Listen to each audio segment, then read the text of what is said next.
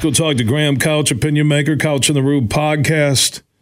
Uh, he joins us here on the Huge Show. How you doing, my friend? And also Lansing State Journal, opinion maker. What's happening?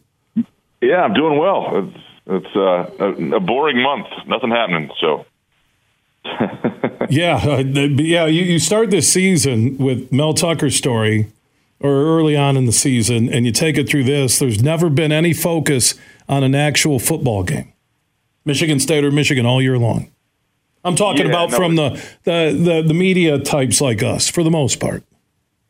Yeah, you really haven't had it. And part of that stems from just a, you know, fairly weak Big Ten. Um, so Michigan really hasn't played anybody yet of like that's a threat to them. They, they will this, you know, against Penn State and then, and then Ohio State, but it's kind of a two game season for them, and the rest of the league really isn't all that relevant. So that that adds to it too, because you just don't get these epic games that, that that we're sort of crescendoing into week after week, like you sometimes do, and then you get juicy stories that, and, and, and frankly, that are you know, I mean, that are impacting potentially on the field. So, I mean, if, if Jim Harbaugh is suspended, that that would mean something to Michigan. That's a, that's a big deal. So it is it is a big story, or if there are any other uh, you know ramifications for it. So.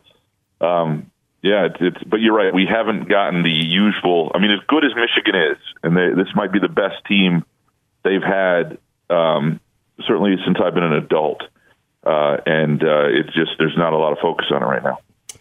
How do you think it plays out? What's your gut feeling?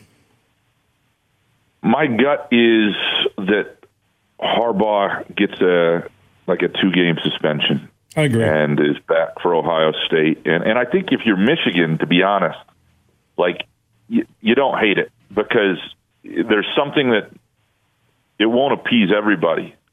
But what, what you want to do if you're Michigan is you want you do not want this great season you're having, this best team. You may you may not have a team this good for a long time. You may not have Harbaugh beyond this season. Who knows? But you don't want this season to be some asterisk season. So if there is a punishment of some sort, I think that helps to, you know, maybe get rid of that a little bit because Harbaugh may not have had anything that he may have, you know, my guess is, I mean, this Connor Stalions character is, is, is quite a character, right? It, he, you can see how he could have done some things that um, I don't know. I wouldn't say he's completely rogue. I would be surprised if nobody else in the program had any idea that there was video or things coming in that they shouldn't have had. But you can see how he would be operating without Jim Harbaugh knowing, right?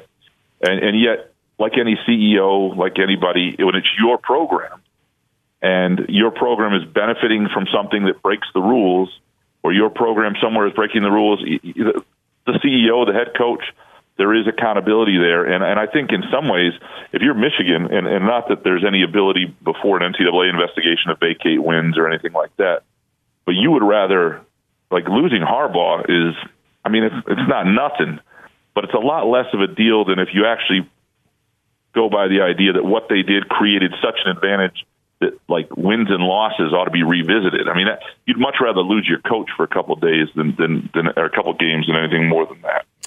Graham, uh, busy afternoon. Uh, we'll catch up, talk hoops and MSU and the coaching search down the road. You take care, my man. All right. All right, sounds good. Take care.